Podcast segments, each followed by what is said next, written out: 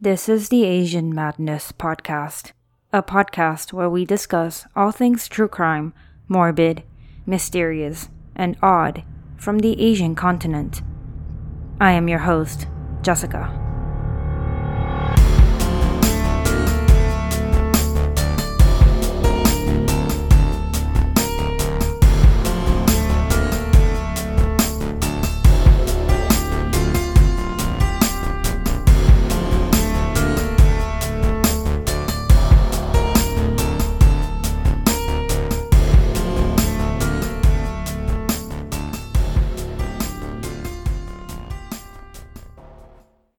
Hello, friends, and welcome back to the Asian Madness podcast.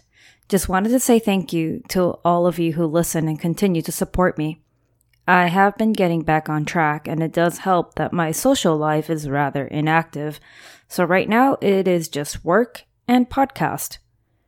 I secretly research while I'm at work because it's called being efficient. So, please, nobody tell my boss. As for the True Crime Podcast Festival I attended a few weeks ago, it was extremely fun but so exhausting. I was in Chicago for less than a day and a half. I was so tired and I developed hives on my plane ride back, but I took care of that with amazing allergy meds. I'm always prepared for the worst. So I met so many listeners and so many podcasters, it was unreal. I have what they call imposter syndrome. And when people actually come up to me and say, Hey, I like your show, I am blown away each time. I also wonder, hmm, would I listen to my own show? Weird. I admit on my way to Chicago, I was a bit mad at myself for doing this, but in the end, it was totally worth it.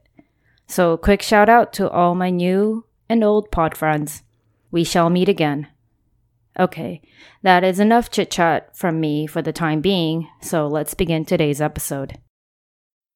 Maybe some of you have already guessed what today's episode is about just by looking at the name. I don't actually remember where I first heard of this case, but I'm pretty sure Sword and Scale did an episode on this a while ago. If the case is horrific, disturbing, and just plain disgusting, I'm going to assume Mike Boudet's got it covered. For real though, today's case is a pretty bad one. It will involve pedophilia, murder, torture, and anything horrible you can imagine done to a child. I would like to thank listener Tom McCarty from Facebook for suggesting this case. And if you don't need to feel shitty before bed and have nightmares, I would suggest you listen to this episode sometime during the day. This dude was terrible enough for a country to want to bring back the death penalty just for him. This is the case of Peter Scully, the disgusting pedophile who ruined the lives of so many innocent people. A few things regarding the information you will hear. It was slightly difficult to find exact dates, and a lot of the information varied from site to site. A lot of the events may have occurred in different chronological order, but in essence, it does not really affect how the crimes were carried out nor the outcome of the case. Also, the ages of the children mentioned may be a bit different from site to site, but just remember, they are all children under the age of 12. If you hear me tell it a bit differently from other sources, then this is why. One more thing. If you're not up to listening to this episode, I totally get it. Not everyone wants to hear about crimes committed against innocent and vulnerable kids. So when you were on the run, how great was the urge Urge for what? to find young girls? Hardly ever had an urge. It's not like a hungry dog that's got to feed every every three hours or four hours. It's not like that. Um, and it's, it's really not. It's almost not an urge. Then why do it? Yeah, good question. Yeah, yeah. Peter Scully is an Australian man born on January 13th, 1963. Before all the terrible things ever happened, Peter was living in Melbourne and living a bit of a complicated life. Very little is known about his early years or his childhood, but his girlfriend had apparently gotten pregnant when he was around 18, and his youngest child, a daughter, was born when he was only 19, probably around the year 1982. He and his girlfriend, whom later became his wife, also gave birth to a second child, a boy. This marriage did not last long, and the two eventually divorced. After his divorce, he met a Chinese woman, and according to Peter Scully, they got married three times once in Australia, once in China, and once in Hong Kong. But again, this marriage failed and the two divorced. Sometime in the 2000s, or possibly even earlier, he was working as a businessman in Melbourne, but not the kind of business that is even close to being legit. This included fake property investments and an online business where he was later alleged to have scammed over 20 investors for a total of $2.68 million. His scams were so bad that he was even under the watch of the Australian Securities and Investment Commission. In 2009, Peter Scully showed up one day with a new girlfriend, a Malaysian teenager. Everywhere I read, it said that she was only a teenager, so I'm just going to go with that. If not a teen, then she was probably just really, really young. But whether or not she's underage is still a bit weird. He was probably in his 40s by this time, and if he's dating somebody underage, hmm. But that's the least of anybody's worries. What he was doing with the girlfriend should be the biggest issue. He had allegedly started an online escort service and pimped her out to customers. Gross, right? There was even an incident where Peter Scully locked his girlfriend out of their home, completely nude, and the poor girl had to ask for help from a nearby office. Maybe she told him that she didn't want to work for him anymore, or maybe she just wanted to go home. But Clearly, Peter doesn't seem to give a shit about her or what she wanted. What he does care about is money. There were reviews and comments written in an online forum regarding the escort service that Peter provided, and one person wrote, quote, Apparently, anything goes for this girl for the right price.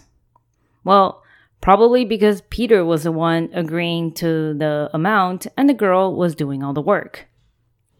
Anyway, Peter was also under investigation at around this time, and things became more heated, and that's when he decided it was time for him to make an escape. So, on to our next stop the Philippines. Peter Scully left Australia in 2011 when he was under investigation for all the fraud charges. He arrived in Cagayan de Oro on the island of Mindanao, also known as Southern Philippines. Before we continue, I would like to take some time to discuss the poverty situation in the Philippines because it is sad to say it plays a really huge part in Peter Scully's plans in the Philippines. The concept is fairly simple. When people are poor and hungry and living an undesirable life, then suddenly someone with money comes along and tells you that there's hope. What do you do? Do you wave them away or do you ask them for help? These circumstances, unfortunately, make it the perfect environment for sex trafficking and child sexual exploitation. Remember a few episodes ago, I discussed the case of Rurik Jutting, the British banker who spent a lot of money on sex workers in the Philippines? Sure, that was probably consensual, but I cannot confirm that every woman he had sex with was over the age of 18 or even wanted to be in that line of work. So, what turns many people to this industry? In short, money and the hope of a better life. This is also true for kids, but what is fucked up is that these are kids and they are ignorant to what they are getting themselves into. So, if a rather rich looking person comes up to you and tells you that if you go with them, they will take care of you, let you live in their house, provide for you, grown women may have an idea of what is required of them. sex, but children are more naive and may just choose to blindly believe someone and follow them. The Philippines is pretty much one of the best places for child sex tourism. I don't mean best as in you should do it, just one of the places that it happens the most.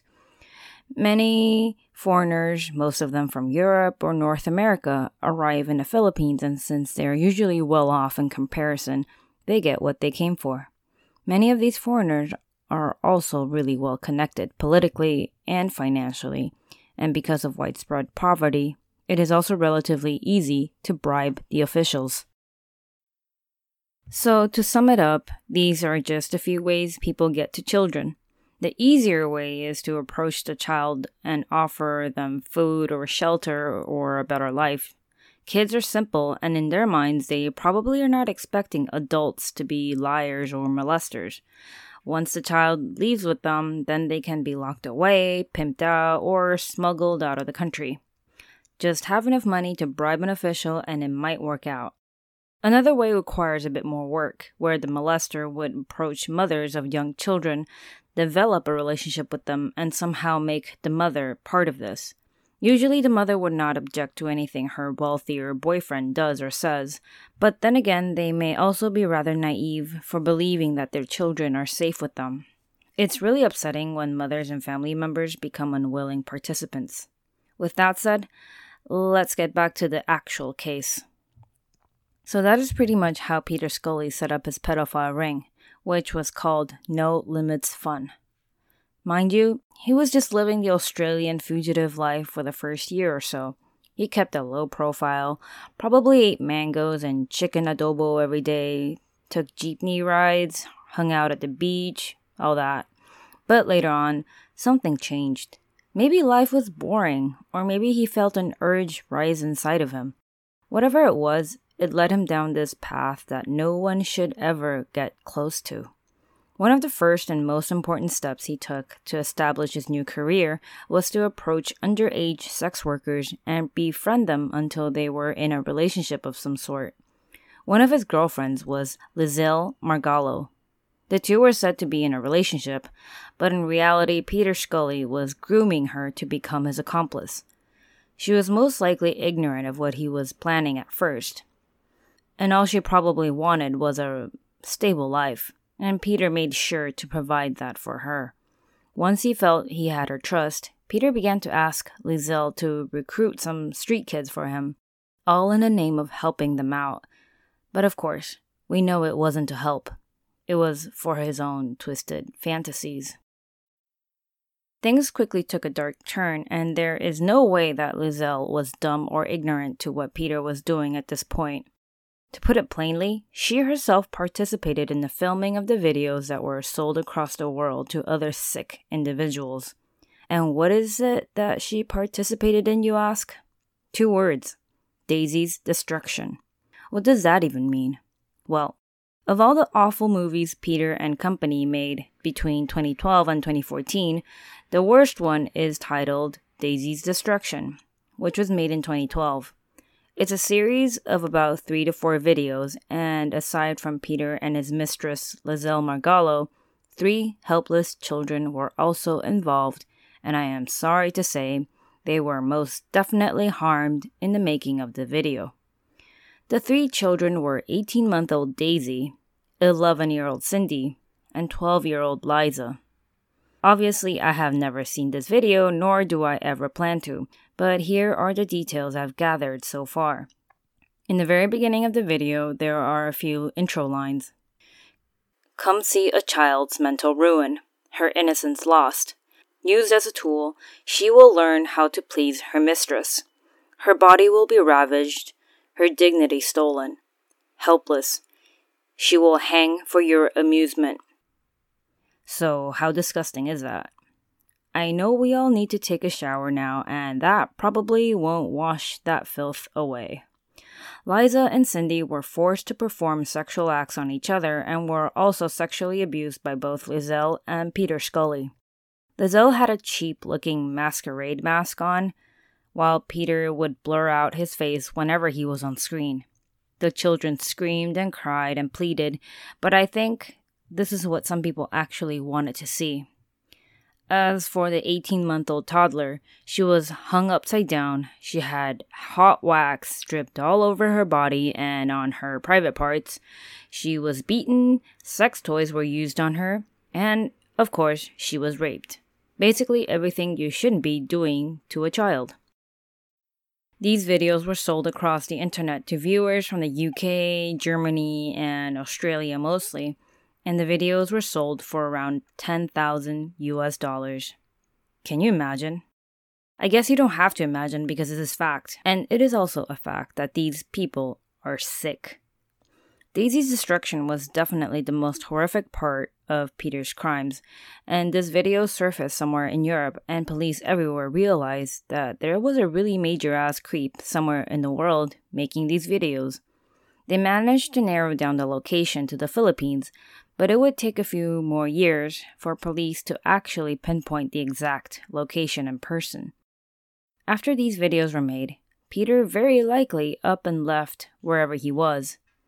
He was probably constantly on the move in order to avoid capture, which I guess would be necessary.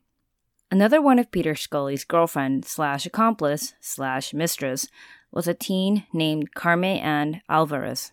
She was around 17 when she first met Peter, and she was, of course, ignorant of Peter's intentions at first.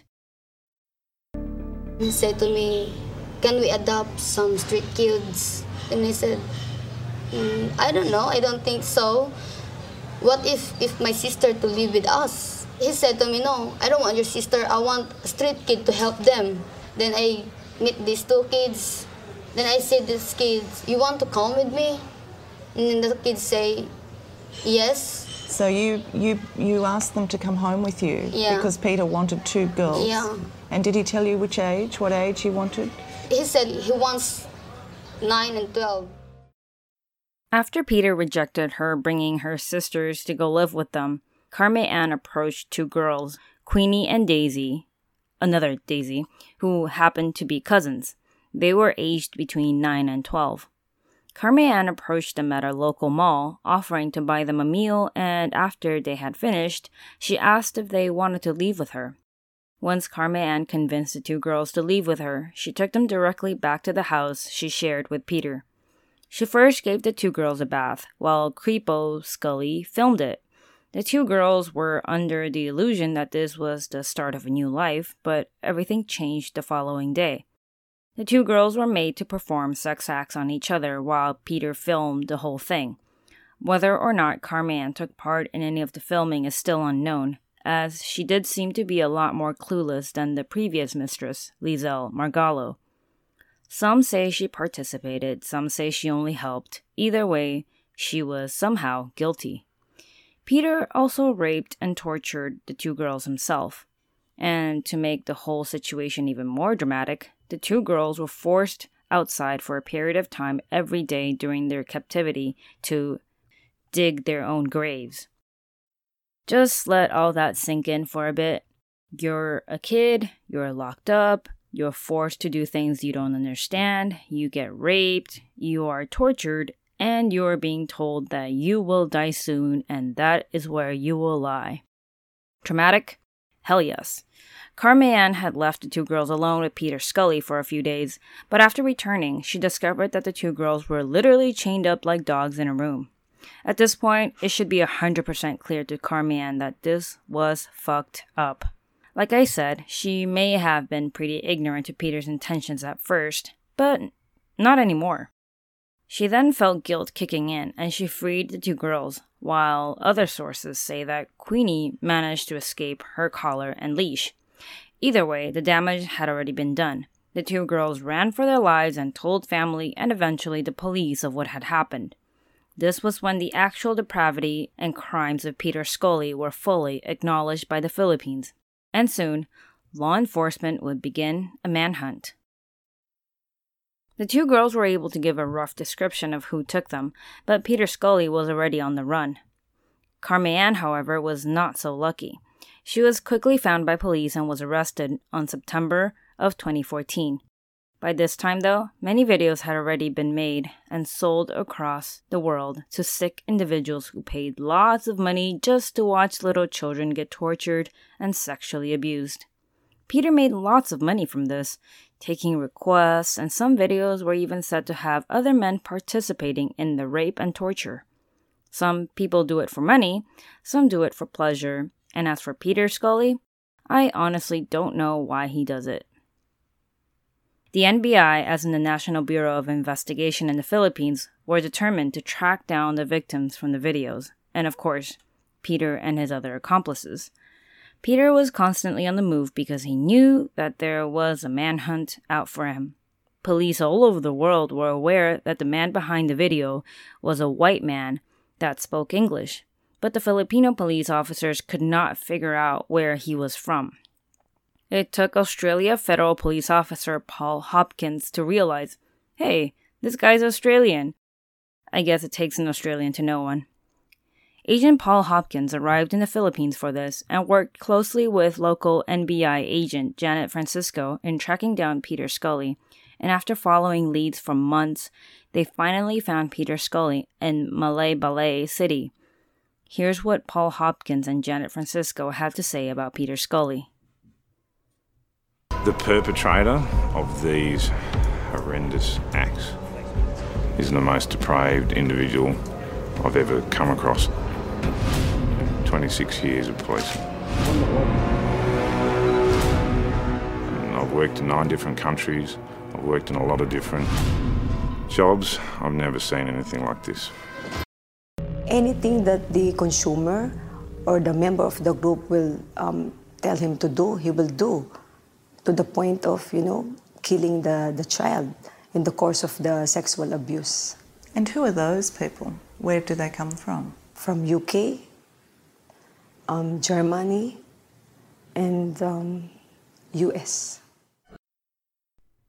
Peter Scully's residence was raided, and when law enforcement stormed in, he wasn't even wearing pants. He was wearing tidy whities. Huh, pretty awkward. He asked if he could put on his pants first when he was being handcuffed. I wish the police had said no, but they said yes. Anyway, this predator was finally taken down on February 20th, 2015. Thank God. So the infamous child predator Peter Scully was finally taken down. What people knew about him was that he would approach young children with the promise of food and shelter. He would play the Good Samaritan card with the parents, offer to help them out financially, and that he would take care of and educate their children. Sounds like a dream, right? Especially for a family that's already struggling. This sounds like an amazing deal. But we all know that there's no such thing as a free lunch. Peter Scully wanted something from them, and he got it. He's definitely a cocky son of a bitch. Played it cool throughout the investigation and interrogations, showed zero remorse, and even had the audacity to make demands. Here are some details law enforcement managed to discover during interrogation and after some more digging. There were around 15 filming and housing locations total, and they were able to match the background of the videos to some actual abandoned houses. Peter Scully and friends would stay in a place for maybe a month or two, make videos, then leave and find another place. Carme Ann Alvarez was also able to offer up more information on the victims and the filming locations, which the police took into account. Remember the three children from Daisy's destruction video? Police actually managed to find all three of them. Daisy, the 18 month old, had been hurt badly but made a recovery. Liza was also alive with less physical injuries. As for Cindy, well, she was also found, but that would be a couple years later. She had allegedly been strangled to death by Peter himself, then buried in a shallow grave under the kitchen of one of the houses used for filming. Believe it or not, it was Liezyl Margallo, the first mistress, who took investigators to Cindy's burial site, all the while claiming she had zero knowledge of his actions. That was before police realized how involved she was, though, so she fled before anyone realized her involvement. The number of children abused by Peter is unknown, but there were at least eight known victims and one death. It's difficult to prove at this point that Peter killed the girl himself, but either way, he was definitely involved. Another young victim, an eight year old, was also found to have suffered the same fate as the other girls, and she was given to Peter Scully by her own mother after he had promised to care for her. The mother felt really uneasy about her decision, though, and two weeks later she went to where Scully was and took back her daughter. But unfortunately, the damage was already done. So now we have Peter Scully and Carme Ann Alvarez arrested. What about the other evil mistress? Liezyl Margallo was said to have been taken into custody at first, but it was difficult to determine her crimes, so she was freed after she played victim and cried crocodile tears. Once she was freed, she disappeared. Of course, she disappeared because she was fucking guilty as sin. She was a wanted individual, and it took almost two years after Peter's arrest to track her down again. And you know where she was found? In the amazing city of Cebu. She was pretty much hiding in plain sight, living a rather lavish life, partying every night, uploading photos to Facebook, pretty much anything you would expect from a 23 year old girl living by the beach. NBI received a tip about a woman resembling Liezyl, and in January of 2017, she was forced to kiss her freedom goodbye. So you might be wondering how this woman managed to avoid capture for so long, especially since she wasn't even hiding. First of all, she used a fake name on social media.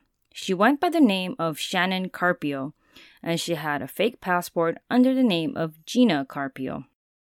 She also told her beach bum friends that her husband was a millionaire software company director. I hope she isn't referring to Peter Scully, who I guess could be very much misinterpreted as a millionaire software company director for his own pedophile video company, I guess. No Limits Fun. I hate this woman a lot, so I'm very glad she didn't manage to get away in the end. Many tapes were gathered into evidence, and the agents investigating Peter Scully had to sit there and watch them for the sake of the investigation. Tears were shed, hearts were broken, and many had nightmares afterwards. Can you blame them? These videos were described as the worst things they had ever had to watch, even when it was their job to look through these videos. The authorities really wanted to bring back the death penalty for Scully's crimes, because they were so severe they didn't think he deserved to live. But we all know it takes time to change laws, and he was sentenced to life in prison before the capital punishment could even be reinstated. Peter Scully faced several dozen charges of child murder, torture, abuse, kidnapping, etc. I mean, the list goes on and on. But while Peter Scully was in custody after his arrest, something really dramatic happened.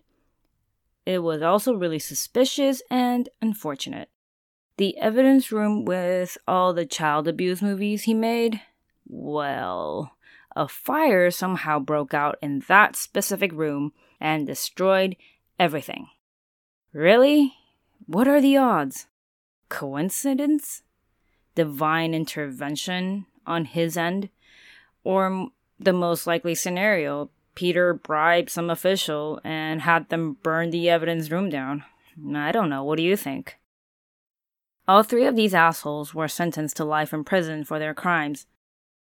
I don't know how you all feel about this, if it's enough or if it's not, but here are some quotes from Peter Scully regarding his sentencing. Quote, There is nothing I can do about it, so why worry about it? If I get sentenced, I get sentenced. That is something out of my control. Okay, and when he was asked about the girls he abused and tortured, his response was Accusations are stronger than what really happened. This is something to talk about in the court, which is the proper form. There's nothing I can do to change what they said. Uh, okay, dude. Can you be any more chill? Watching his interviews with Tara Brown from 60 Minutes just made my blood boil. And because you guys are my friends, I want all of us to be mad together. Why do you rape young children? Ah, the answer is I don't know. I don't know the real answer. Well, why don't we hazard a guess? No, don't hazard a guess. Is You it wo- because you're depraved depraved? Maybe. that Right. you admit you do it? What I'm looking for is the real reason why why I took that road and what drove me to it. Because in Australia I wasn't like that. In the first six, six, 12 months here I wasn't like that. So what, what, what drove me that way? That's what I wanted to know. And that's what I want to tell everyone. That is, I'm writing uh, about every day I've been here since April 2011 and what has happened, what influenced me, what made me take that road instead of this road, all the way until the present. Would you consider that a confession? Yeah. Why would you abuse an 18 month old child? Well, for a start, I didn't. And Well, that's not true, is it? It is true. No, sorry, you're Oh, wrong. I'm sorry. How old was she? Huh? How old was she, Peter? You are confusing um, different things. I don't want to get into that. How old was she? Huh? How old was she? I don't want to get into any of that yet. Right, okay. Whether that child was 18 months, mm-hmm. two years, three years, or mm-hmm. perhaps we're mixing it up with a nine year old child mm-hmm. or an 11 year old girl, 12 year old girl. You've done it to all of them, haven't you? All right, I will go back to this now. No comment. It's the coward's way out, isn't it? It's the realistic way out. So what was your reaction when you were arrested? Did you feel as pathetic as you looked? Thank you. I didn't think about that.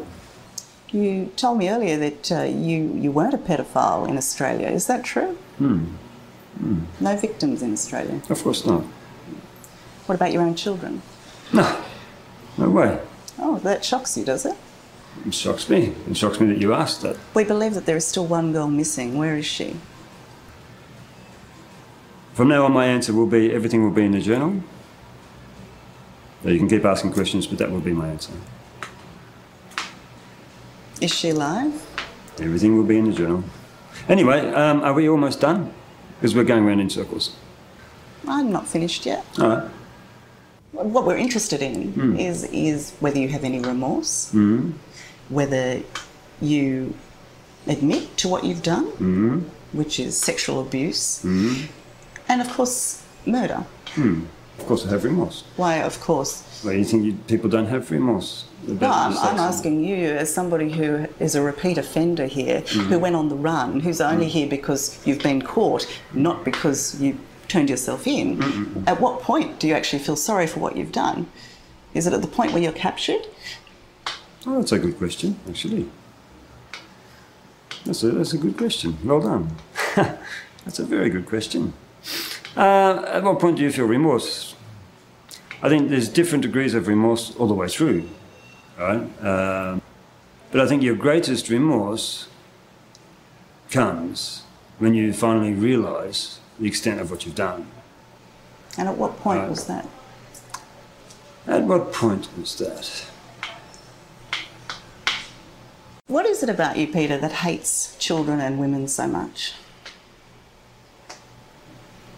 I might address that in the journal. It just got crazier and crazier for you, and sicker and sicker, and you'd already committed murder. Where was it going to end? Like, where? What was the next level for you? There was no next level. And as a parent, how can you reconcile what you've done to children? Next question, please. Do you accept that you were ruining their lives as soon as you came in touch with them? In the journal. So you really have no sympathy for these people, for these kids. That is definitely in the journal. I think we are finished. I think we are. As for you law abiding Australians, get prepared to be even more mad. Apparently, the Australian government has funds that they use to help Australians accused of crimes overseas. In other words, a taxpayer funded legal support system called the Serious Overseas Criminal Matters Scheme. About 500,000 US dollars has been used for Peter Scully's legal costs in the Philippines, which, in my opinion, is a huge waste of money. I understand this is necessary, but where do you draw the line?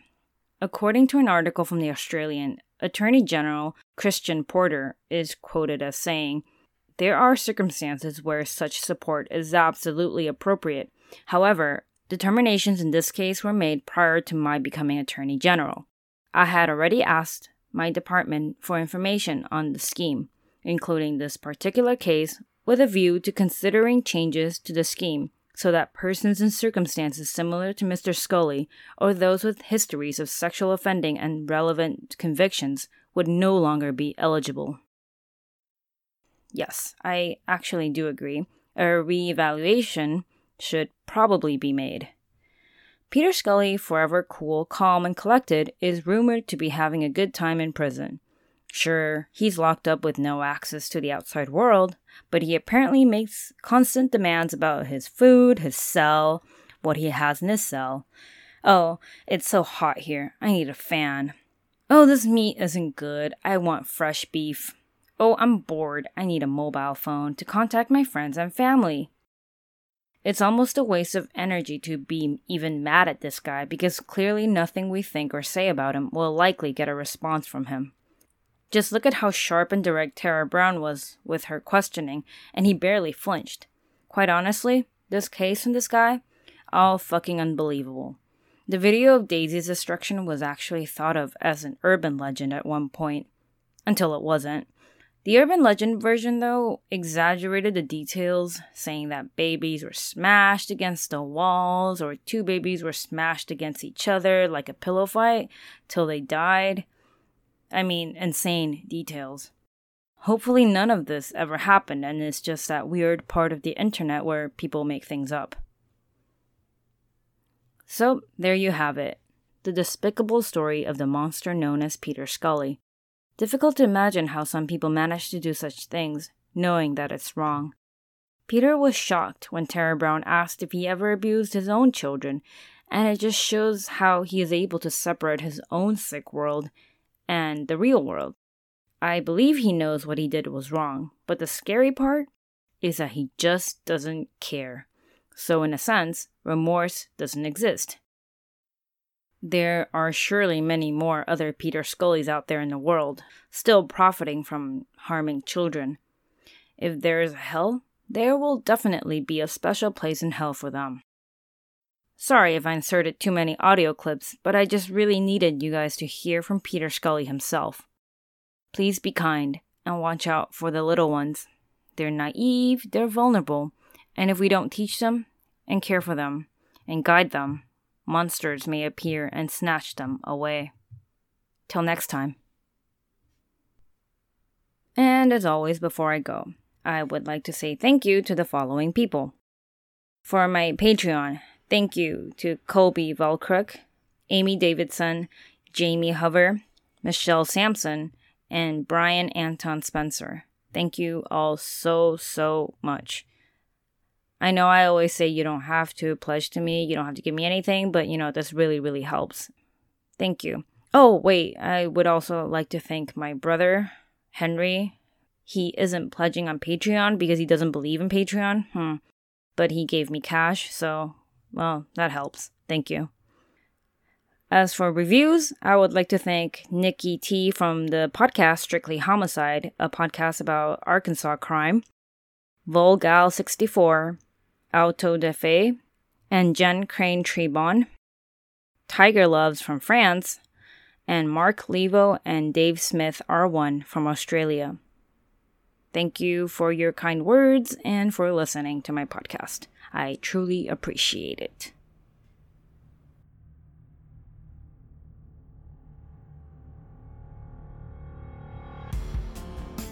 Thank you for tuning in to the Asian Madness podcast. If you enjoyed my content, please rate and review me on iTunes.